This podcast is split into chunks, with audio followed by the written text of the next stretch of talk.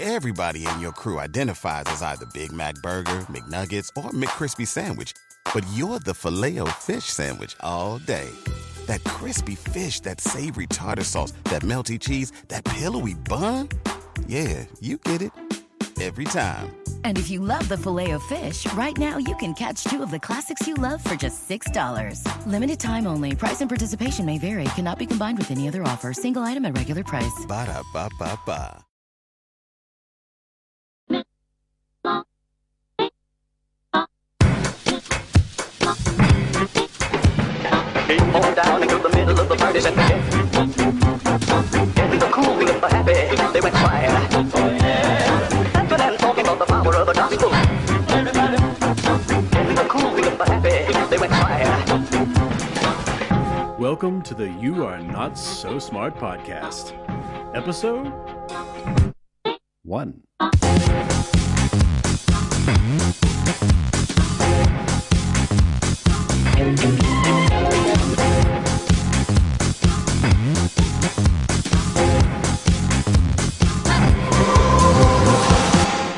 In psychology, they call it the cocktail party effect, and makes sense. Let's say you're at not a cocktail party, but a children's birthday party, something really noisy. You're there maybe as a favor to your mom, and it's your little niece or your little nephew and all their friends running around, screaming, laughing. There's a clown making balloon animals over there. There's a stereo blasting music against the walls, and all the adults are having conversations. But you find yourself cornered by your Aunt Martha. And you know, you have to pay close attention. You have to allow her to tell her story and let all of the other sounds go blurry so you can hear what she has to say about her tribulations concerning Sprinkles, her geriatric cat who refuses to throw up on the hardwood floors, and instead insists on hurling on the carpet in front of her television, which is terrible, she says, because she must sit there and wait for it to dry while watching reruns of Matlock and kicking Sprinkles away. Right, you say, as she explains, well, it's easy to clean it up once you let it dry. Now, you can't just uh, nod and uh, let your mind slip off, because with all that noise, it's going to disperse into the crowd. You're going to hear what this guy is saying over here, you're going to listen to the lyrics over there.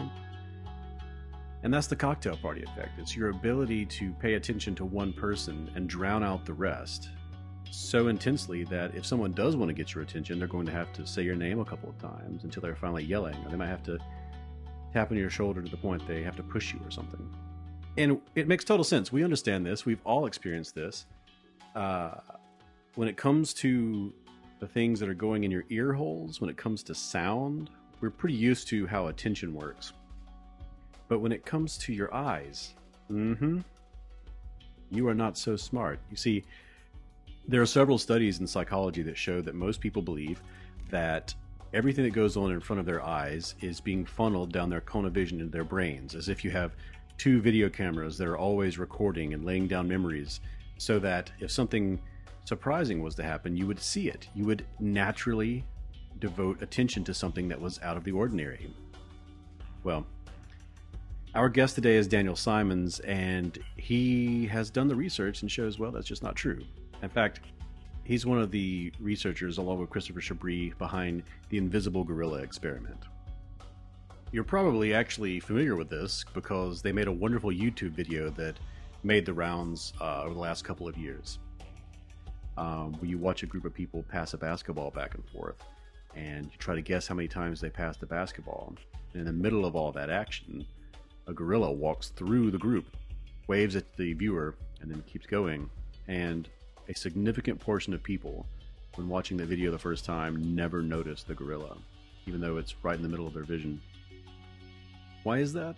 Well, we're going to ask Daniel about that and some other things coming up. And remember, at the end of the show, there will be cookies, and that will make a lot more sense when we get there.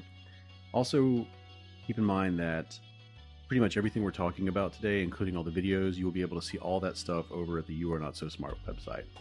I'm your host, David McRaney, and each episode we're going to explore a different topic in the world of self delusion in this episode, we are exploring attention, and we're going to talk to an expert on that topic, Daniel Simons, a professor and psychologist in the Department of Psychology and the Beckman Institute for Advanced Science and Technology at the University of Illinois.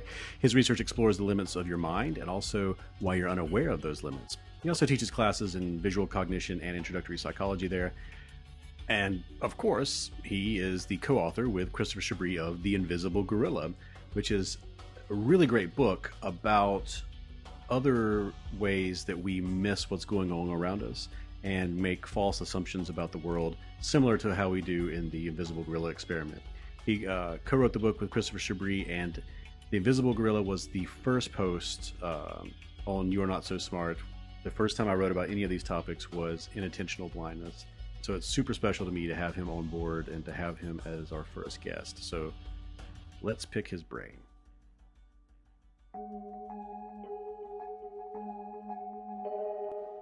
So, um, Daniel, your book, The Invisible Gorilla, focuses on something you call the illusion of attention. Could you uh, tell us a little bit about that? Sure. So, the illusion of attention is the mistaken belief that a lot of us have that we really take in everything in our world when we look out at, the world around us.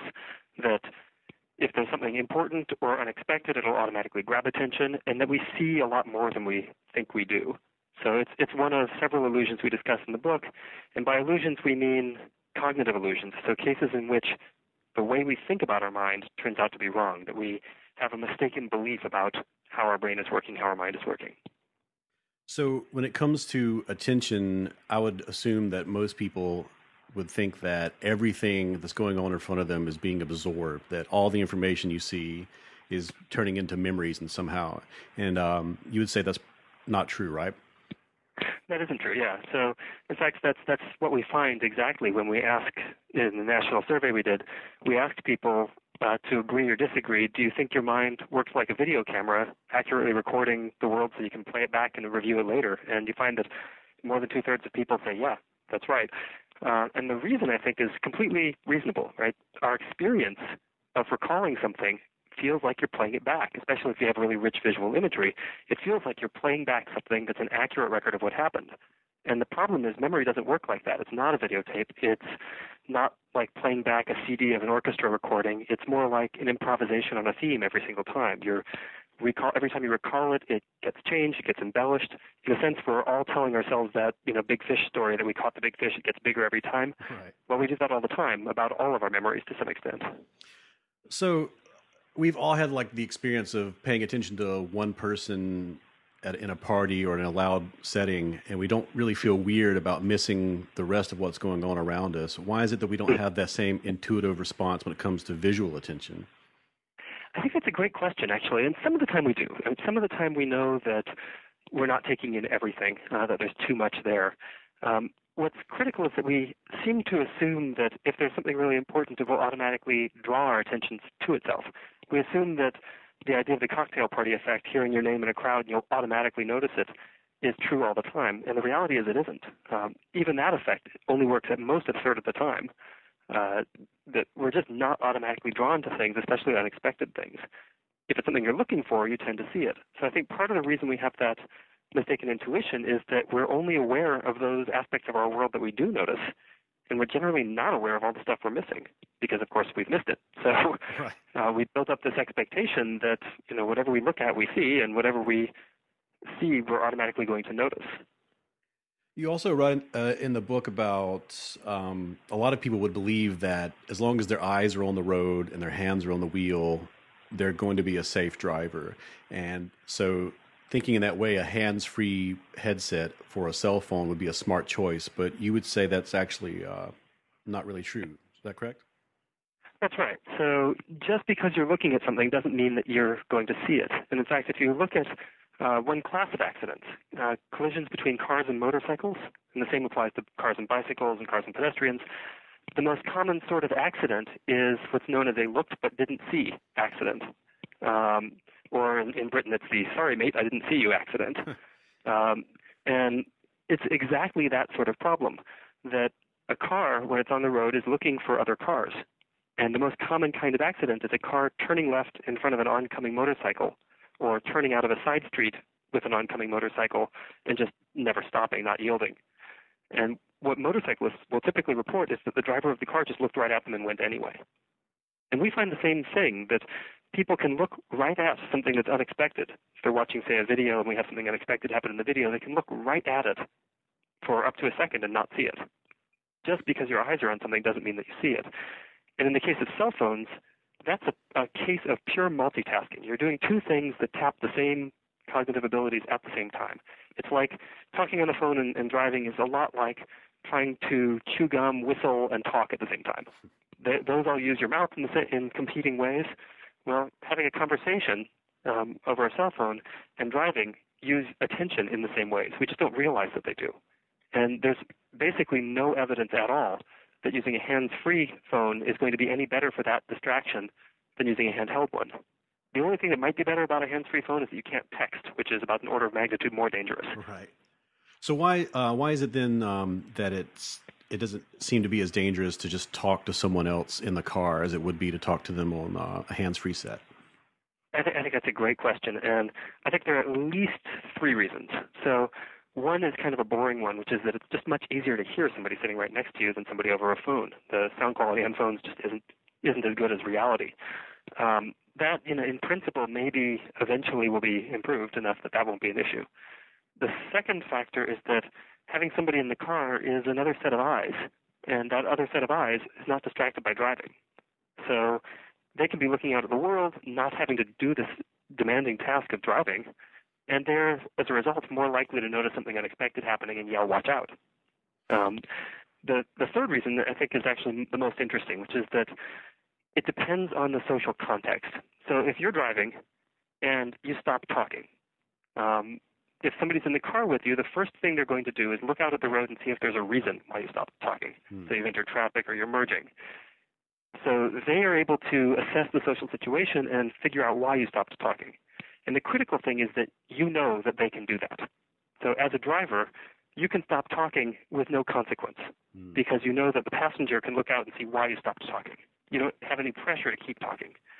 On the other hand, the person on the other end of a cell phone isn't in that shared context, and if you stop talking, they may think you dropped the call, they may think you're angry at them. Um, they don't know why. And the critical thing is that you know that they don't know why you stopped talking. So there's a really strong social pressure to keep talking as the driver when you're talking to somebody on a cell phone. And I think that's probably the biggest factor, is that the social demands of a phone conversation are very different than the social demands of an in-person conversation. That's so crazy to think that you would could get into a serious accident because you don't want to offend the person on the other side of the phone. Yeah. Well, it's, and it's it's not that you're you don't want to that you're explicitly thinking to yourself, I don't want to offend them by stopping talking. It's just that you're aware of the social context, right. and it drives your behavior. There's just a, a norm about what you do when you're having a phone conversation. You don't stop talking for a long period of time. Uh, it's something that makes it awkward. Did you see the video uh, demonstration that Google put out of uh, Google Glass? Mm-hmm. The mock up of the yeah. augmented reality. Uh, based mm-hmm. off the sort of things that you research, uh, how did that, uh, what did you think of that? I think it's just incredibly cool, but I want to try it. But uh, you know, I think there's a there's a real potential danger there. Um, part of the idea of that sort of augmented reality display is that you don't have to look away from where you're going in order to get information. Right? So it's, it's very much like a head-up display that's used by pilots in, in airplanes, or that's used in some high-end cars where they project your your information onto your windshield. Mm-hmm. And the idea, the intuition, is a pretty good one that you really can't look away from where you're going very long without kind of losing track of where you're going. That's why we see people who are you know, texting, walking into water fountains, or, or walking into fountains in malls, or, or uh, you know, walking off the edge of train tracks. It's because they're they're so focused on what's in front of them that they're not paying attention to reality. The the problem with the intuition, so that intuition's right, that you really can't look away from where you're going very long. The problem is that we have the second intuition that, okay, as long as we project everything up in front of us, we can keep looking at the world and look at whatever's on these glasses. And that's where we get into trouble. Because just because your eyes are directed at something doesn't mean that your mind is. Your attention could very well be on the augmentation and not on reality. And in fact, there are studies with pilots showing that when pilots use a head-up display, they're somewhat less likely to notice something unexpected happening in the world in front of them because their attention is not devoted to the world, it's devoted to the display. So just because it's hitting your eyes doesn't mean that you actually see it. Could you talk a little bit more about that? Because I that was one of the weirdest parts of the book to me is the idea that an an experienced pilot would be less likely, perhaps, to see a plane on the runway than someone who may have not landed as many times. Yeah, I mean, I think that's it. It sounds it sounds illogical, but the way to think about it is that we're we're tremendous pattern perceivers. Um, we get used to seeing what's reasonable, what we expect to see. If you're a doctor and you're a general practice pediatrician, for example, you'll see kid after kid after kid with ear infections, with colds, with the flu, with you know stomach virus. You won't see too many kids with the plague. Um, now, a med student who is studying all of the possible disorders that could happen doesn't weight those things appropriately. So they'll give similar weighting to relatively rare things and to relatively common things. And the more experience you have, the more likely you are to look for the common thing first and not the rare thing. Now, planes on runways, fortunately, because our aviation system is pretty good about safety, that doesn't happen very often. Some of the worst airplane disasters in history have been what's known as a runway incursion, a plane on the runway. Um, but for the most part, air traffic control does a pretty good job of keeping planes out of each other's path. Um, that said, runway incursions are actually the most common kind of plane accident. Not collisions in the sky are extraordinarily rare. Uh, it's much more common to have planes bump into each other on the ground. But the idea of that sort of study, that was a study done by Richard Haines many years ago. He had commercial pilots flying in a flight simulator using a head up display, so projected their airspeed and their altitude and their pitch onto the windshield uh, in front of them. And he had them flying and making a bunch of landings under a variety of conditions. And then on one of the landings, he had another jet sitting on the runway where they were landing. And several of them landed right through it, not seeing it. Most of them pulled up too late. Um, and the idea is that they're again devoting attention to the heads up display. The plane on the runway is not something you'd expect to see. And because they're not focused on the outside world, they simply don't see it, even though it took up a good chunk of their, their view screen. So this was in a simulator, of course. Right. Um, he didn't actually put planes on runways, but, but yeah, that, I think that's exactly right. That the experts are going to be more likely to make that error uh, because it's something that just doesn't happen very often. It's so counterintuitive. It's so hard to believe because I think you also say that um, like a, an experienced lifeguard might miss a body at, in a, at the bottom of a pool more than um, someone who ha- doesn't have as much experience. I'm, I'm not sure that's true. Um. You know, I think uh, I think an experienced lifeguard will do a pretty good job of scanning the pool. They know what to look for, and in that case, all they're searching for is that body on the pool. Okay. Right. So they're they're going to be pretty efficient at finding you know, finding what they're looking for. The key is what happens when something unexpected happens. Um, in that case, their entire job is premised on the idea of making sure there's nobody drowning. So it's not as likely to show up there. That sort of expertise, con- the consequence of expertise, is going to show up in cases where your extensive experience of pattern recognition, that building up of experience, kind of the habits and the and the patterns that you've perceived, don't when they when they fall apart, when something is out of the ordinary, that's when you run into problems. So, um, I'm sorry. Go ahead. That's okay. I was just going to say that you know that diagnosing the rare disease is a particularly hard thing to do, and that's why so often when there's a really extraordinarily rare disease, it doesn't get picked up for a while, uh, because most doctors with a lot of experience aren't going to think of those sorts of things first. There are exceptions. There are people whose job it is to be the the diagnostician. They're actually real world versions of of Dr. House. Um, they don't work like he does, where a patient comes in from the emergency room and they immediately diagnose bizarre diseases. Um, what typically happens is patients will spend years trying to find out what's wrong with them. Doctor after doctor, specialist after specialist will try and figure it out, and will, they'll be at a loss. Finally, they'll send the case to an expert diagnostician who will then ignore all of the previous evidence and say, okay, well, they've ruled all of these other things out. Let's let's drop all of those and look for the weird things, and then they can solve it some percentage of the time.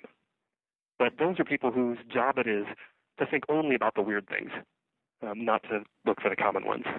This show is sponsored by BetterHelp, and I'm very proud to have BetterHelp as a sponsor. I was using BetterHelp before they became a sponsor, and I was very excited to learn that they wanted to sponsor this program.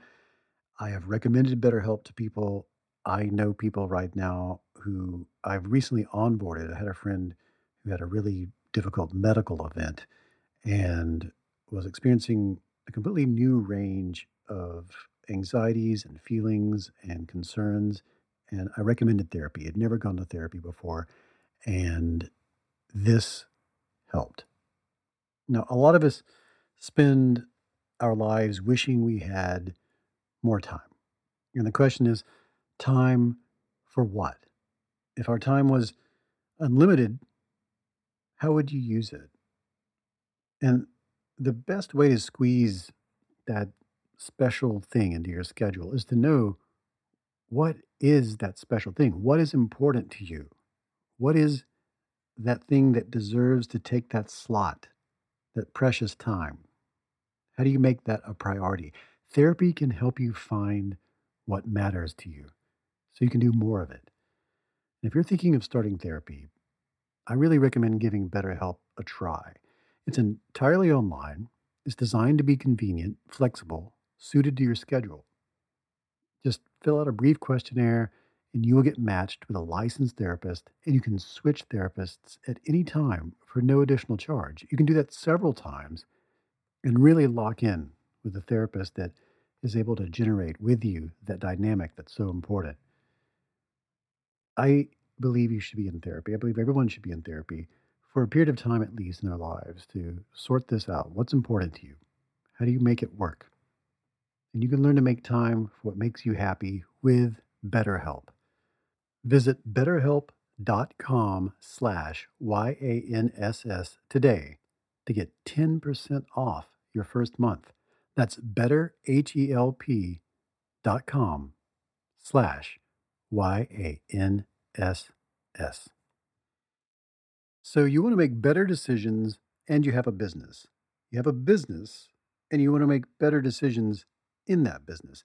You need some sort of key performance indicators, a system for measuring what you're up to, what you're doing, measurable values that demonstrate how effectively your company is achieving your key business objectives. That's a KPI. And I have a recommendation for you. It's called NetSuite. You should be using NetSuite. Here's here's why. So your business gets to a certain size and the cracks start to emerge. Every business that's doing well, even if it's just starting to kind of do well, it'll start to form some fissures here and there. Things you used to do in a day will start taking a week, and you'll have all sorts of manual processes that just there's too many. You can't get to everything and you don't have one source of truth to make sense of it all, to make those better decisions. If that's you, you should know about three numbers. These are three numbers you should know 37,000, 25, and 1.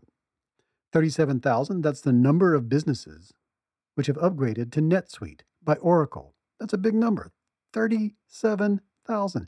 NetSuite is the number one cloud financial system streaming accounting, financial management, inventory, HR, and more. 25. NetSuite turns 25 this year. 25, 25 years, 25 years of helping businesses do more with less, close their books in days, not weeks, and drive down costs. And one, because your business is one of a kind. You don't want some sort of operation or app that's just made for whoever comes along. No, you get a customized solution for creating those KPIs that you need. One efficient system with one source of truth made for one business, your business. Manage risk, get reliable forecasts, and improve margins. Everything you need to grow, all in one place. When you have everything you need in one place, all these biases, all these fallacies that I talk about on this program, it's an incredible way to apply everything you learn about making better decisions by having one source from which to pull your evidence, your information. Right now, you can download NetSuite's popular KPI checklist designed to give you consistently excellent performance for nothing, absolutely free. You just go to netsuite.com slash not so smart you get it for free. That's netsuite.com slash not so smart to get your own KPI checklist. One more time, netsuite.com slash not so smart. So, what are you studying now? Where's where's this research headed? Well, lots of things. So a lot of the work I'm doing these days is looking at the question of individual differences. So is there a reason why some people miss unexpected things and other people don't. So when we when we do our sorts of studies, we tend to find that you know maybe half the people will notice something unexpected. And the question that that really drives a lot of our work is is there something consistent about people who do notice and people who don't notice? And the answer so far seems to be not really. Um, that we've done these studies with people, you know, with undergraduates at Harvard. We've done this with people on the street. We've done this in a wide range of contexts, and we get roughly the same rates of noticing and missing. And it doesn't seem to be the case that it's driven by abilities or intelligence or even personality. Um, it seems to be that all of us, at least some of the time, are going to miss unexpected things. And at some level, for me, that's that's kind of a relief, because it it shows that we're all subject to the same sorts of limits. Right. And more importantly, we all have the same mistaken intuitions about those limits, and we can try and overcome them. Un- unity through humility. I love it. Exactly. so, um, this is a question I get asked all the time, and so I, am going to do this to you, and I apologize. Uh, do you have any prescriptive advice based off of your expertise in this arena? Well, uh, yeah. I mean, it, it depends on on it's that's a general enough question. It depends on the specific context. So there are, are, absolutely things you can do that minimize the consequences of the limits we have. So we all have these limits on our abilities. We all see less than we think we do. We all remember less accurately than we think we do. Um, we all tend to jump to conclusions and see causes where they don't exist. Um, what's interesting about these sorts of cognitive illusions is that we don't realize we're doing them. So we've had these limits all along, and I've taken, you know, we've we've been criticized on occasion for you know bringing up all of these negatives about us, and as if as if by telling people that we have these sort of shortcomings, that somehow we're causing them to come into existence. But of course, we've all had these limits all along. There's nothing new about that. Right. What we're trying to do is point out that if you know about them, you can take steps to avoid them. So let's take the illusion of attention, this belief that things will automatically grab our attention if they're important. Um, one thing that we directly recommend is put your phone away when you're driving. And it's a really simple step, but it's a very strong temptation to pick up the phone and answer it or to you know, check your email while you're sitting at a light. If you do that, you're making an assumption implicitly that if something important were to happen, you'd notice and you could stop your phone conversation or you could stop doing what you're doing. The reality is that we can't, so you're much better off eliminating the temptation in the first place, and you'll be much safer as a result. Now, you might go through your entire life driving, talking on the phone, and never getting into an accident. But you also won't know if you've caused any accidents because you're distracted and you might not realize what you've done. Um, you might not realize how distracted you are. So if you come to that realization that, hey, I'm not going to notice everything, not everything's going to grab my attention, then you can take steps to avoid that mistaken intuition and minimize the risks. That, that happens in, in a safety context all the time. Mm-hmm. So um, doctors have this problem, right? Doctors are all now carrying phones around the hospital. They're getting distracted. They're dealing with multiple patients at a time. Nurses have it even worse. They're dealing with multiple patients at a time. They're prescribing medicine at the same time they're being distracted by something else that's happening. And if you know that you have these limits on your memory, you're going to realize that, hey, I might think that I gave this prescription and I actually didn't. Um, you can actually compensate for that by using external memory, kind of using something that allows you to check whether you've got it right. So checklists have become a big deal in, especially in surgery, to make sure that all the steps are followed. And every doctor will say, well, of course I follow all those steps, but if you look at the data, a lot, uh, some of the time they forget steps because they're distracted. There, there are other contexts in which you can use the same sort of thing. So if you're in a meeting, and pretty much everybody's had this experience that you have a meeting, everybody comes to an agreement, and then two weeks later, nobody agrees on what was agreed to. Um, and it's completely natural, right? Everybody has a memory of that meeting. Everybody remembers it vividly, thinks they've got it right, and can't understand why nobody else can remember it the right way. Mm-hmm. And the problem is that all of us have distorted memories, and all of us might have it slightly wrong. So there's a simple strategy, which is at the end of a meeting, send a summary of the meeting to everybody with your conclusions, and get everybody to respond and say they agree. And at that point, a, month, a week later, whether or not you remember what actually happened, you have the documented record that this is what I thought happened at the time, and this is what everybody agreed to.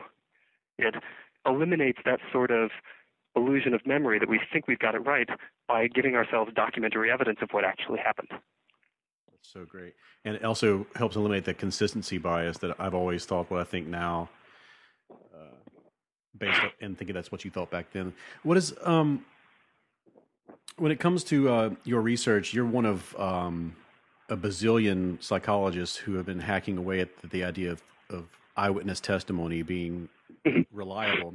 Why do you think it is that we uh, continue to use eyewitness testimony in um, the courtroom? And do you think that, that it has a um, there's a lifespan to this? Is this something that's going to last for a long time, or what are your thoughts? Well, it's a tough problem because our entire justice system, all aspects of our justice system, are based on the concept of a witness providing evidence. So no evidence is introduced into court unless a witness is providing it. Even expert testimony, the facts of the case are introduced by witnesses. So our entire court system, dating back you know hundreds, maybe more than a thousand years, is based on this idea that a witness can provide accurate testimony. And in many cases they can, right? In many cases they can provide the facts. Um, I think the problem is that we now know from both research in cognitive psychology, but also work by groups like the Innocence Project, that many of the cases that in which people are freed from death row from DNA testing, the people were convicted on the basis of faulty eyewitness testimony. And it wasn't that people were lying necessarily. Um, they might really genuinely have remembered seeing the person and pointed them out in the court and say, "Yeah, I'm absolutely certain that's the person," and been wrong. But we're really subject to the power of that sort of competent testimony. Again, it's an illusion of memory, right? We assume that if people say they remember something vividly, they must be right. And if they misremember something, they must be lying. Mm-hmm. Um, so it becomes really easy to trust them if they say, yeah, I'm certain of it. We're also uh, generally too trusting of people who are confident. So if somebody speaks with certainty, we tend to give them more weight than we should. We assume that certainty is the same as accuracy, and it's often not. So I think it's a, it's a tough one to overcome because the courts are based on this sort of testimony. Lawyers and judges are now much more aware of these sorts of limits than they used to be, but it's hard. It's built into the system in a lot of ways, and you still get judges who really don't know what they're talking about and exclude testimony from memory experts on the grounds that it's obvious um, to everyone, or on the grounds that it can't be right. So you, you get them get testimony excluded for both reasons. It's it's always weird to me to the more I learn about psychology and the more I read about it, the more I see it not being applied in arenas like politics or law, and it's um it's one of those things that I'm I it's I'm keen on trying to figure out when and how it's going to affect things positively and push us toward a more rational uh, way of seeing those two uh, human endeavors. I think that would be nice. I, I, I think it does play a huge role in politics, but not always for the good. So, one of the examples we talk about a lot in our book was from the Democratic primary in 2008 when Hillary Clinton uh, remembered 10 years earlier when she'd been First Lady landing under sniper oh, yeah. fire in Bosnia. Mm-hmm. And it was a huge deal in the campaign. Um, it turned out not to have been true at all. There was a nice uh, she she remembered having to run for cover when they landed and you know ducking for cover getting to the hangar quickly and it turned out that there was a nice greeting ceremony on the tarmac and a bosnian child read her a poem and sinbad the comedian was there and uh, there was no there was no evidence whatsoever of sniper fire and it was it it has all of the hallmarks, and I, I don't know what was going on inside Hillary Clinton's head. I'm not there, but it had all of the hallmarks of a classic sort of memory distortion, a classic false memory. Um, presumably, she had landed under somewhat dangerous conditions at some points in the past. Bosnia had been a war zone, um, and she just kind of conflated things. But what was interesting was not so much that she had a memory distortion. It's that, unlike the rest of us, she had a press pool following her around that could prove her wrong. Right. And what was really interesting to me was not just that she had a memory distortion and that it was proven wrong, but the reaction in the media was one of two things. Either she's a compulsive liar or her memory is completely deranged.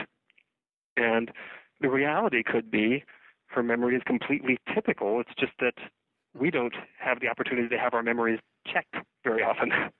we don't realize when we're wrong and something feels right, we assume it is. Yeah. Maybe one day we get the Google goggles uh, that are always recording life, and we can always go back in time. we'll be able to uh, Yeah. check ourselves. Um, Yeah. So um, before I let you go, just uh, if people want to follow your research or keep up with what you're doing or see other things you got out there in the world, what sort of where would you point them? Sure. Uh, the easiest place would just be my personal website, which is just dansimons.com. So D A N S I M O N S dot com. Mhm. Um, you could also go to our book website, uh, theinvisiblegorilla.com. And uh, and that one, both sites have videos and, and information. And I will post uh, your latest video um, with this when I put it up because um, you have a, a really awesome YouTube video that plays on people who have already seen the Invisible Gorilla experiment. Yep. And it, it totally got me. It totally got me. I got a second. Oh, whenever I saw it. So great work. yeah, good. Well, thanks. that was the po- that was the point. Thanks So- so much for coming on. Uh, it's really a pleasure to talk to you. Sure thing. My pleasure.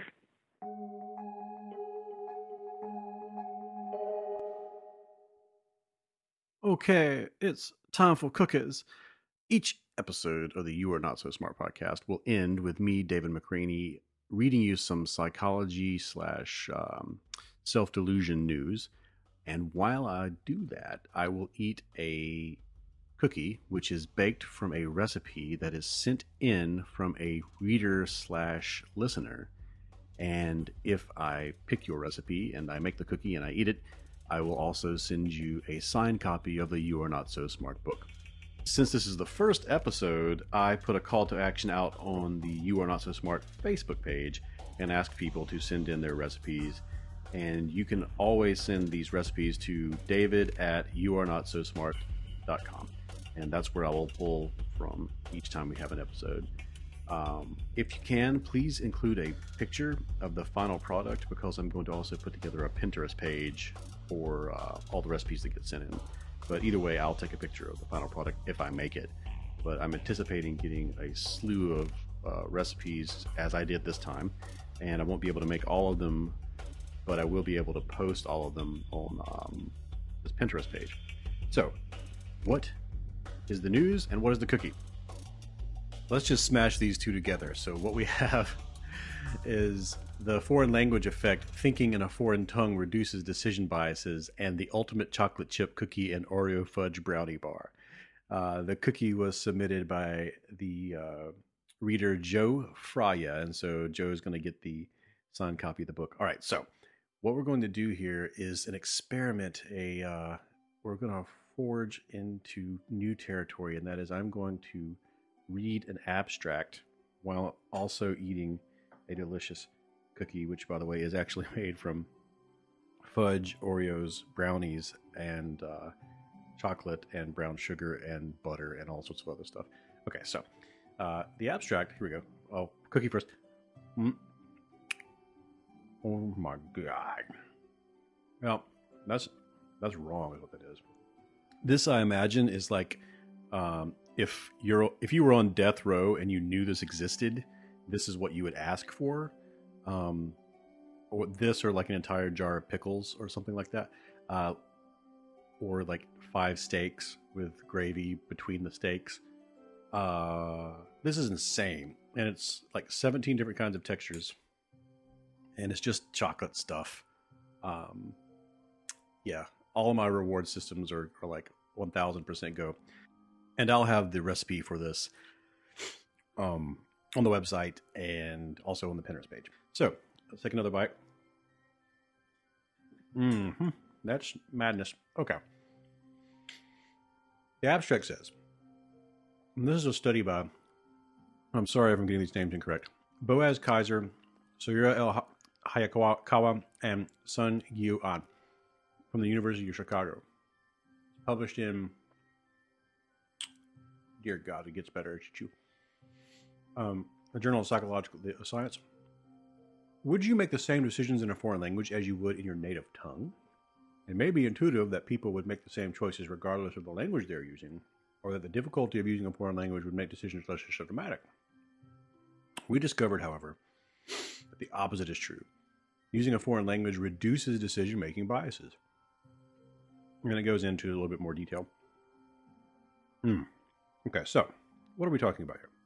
I think this comes from Gazzaniga, is that uh, if you are left handed, then you are biased toward your left hand and you tend to use it whenever you could choose between your left or your right hand.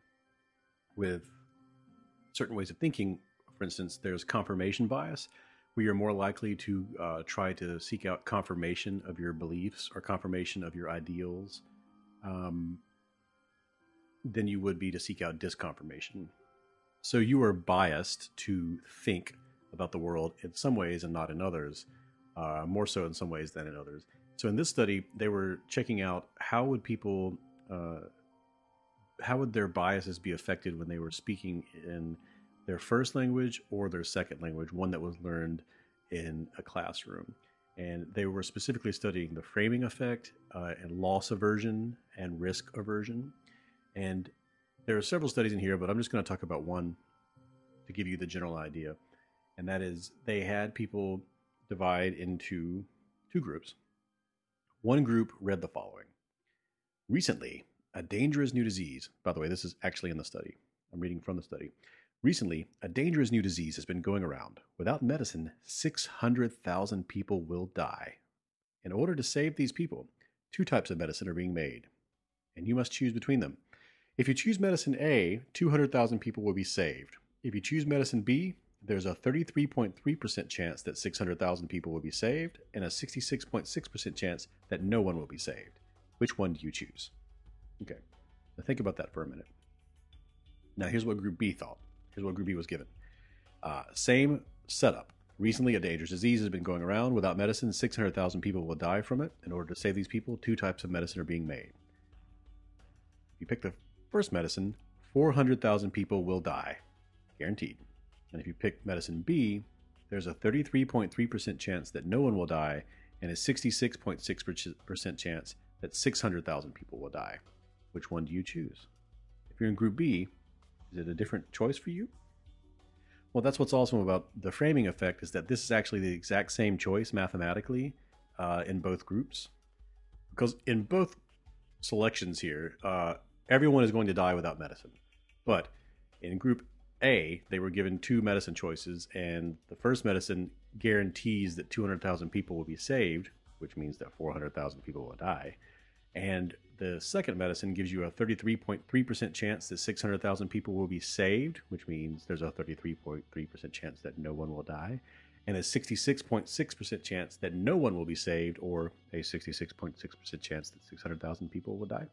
So the only difference is the framing of it. Is it framed as a gain, people get saved, or is it framed as a loss, people will die?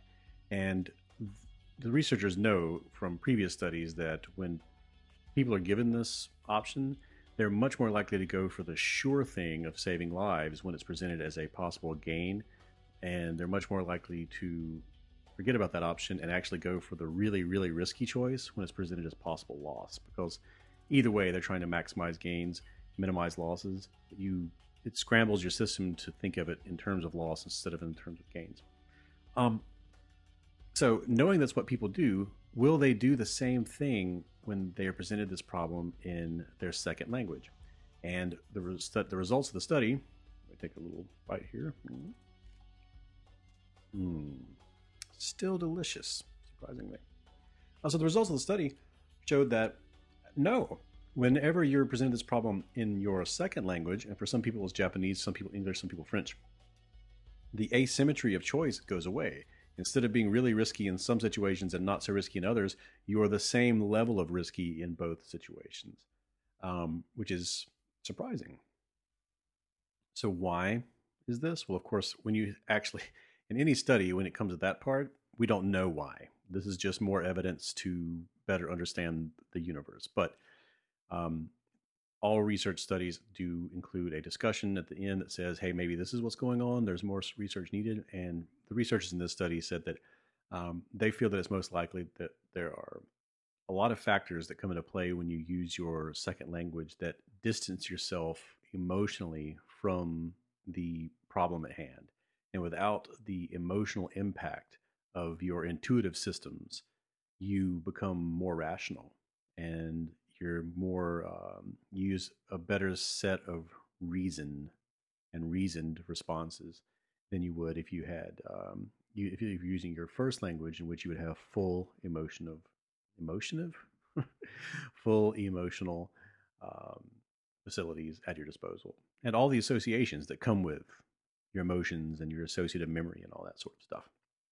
Really crazy stuff. I will put a link to this at the website, and I'll also put up this delicious cookie recipe and a picture of what it uh, what the final product looks like. That's the end of episode one. You can find links to all the things that we talked about today at youarenotsosmart.com. The music beds were provided by Blackguard SMG. They're basically the first sponsor of the show. BlackguardSMG.com. And when you get music beds from these people, you get them in layers so that you can just take out the bass or take out the drums or take out whatever. Really cool. Thank you very much, guys. Opening theme by Caravan Palace. The name of the song is Clash, and they have an album that just came out. You should go buy it.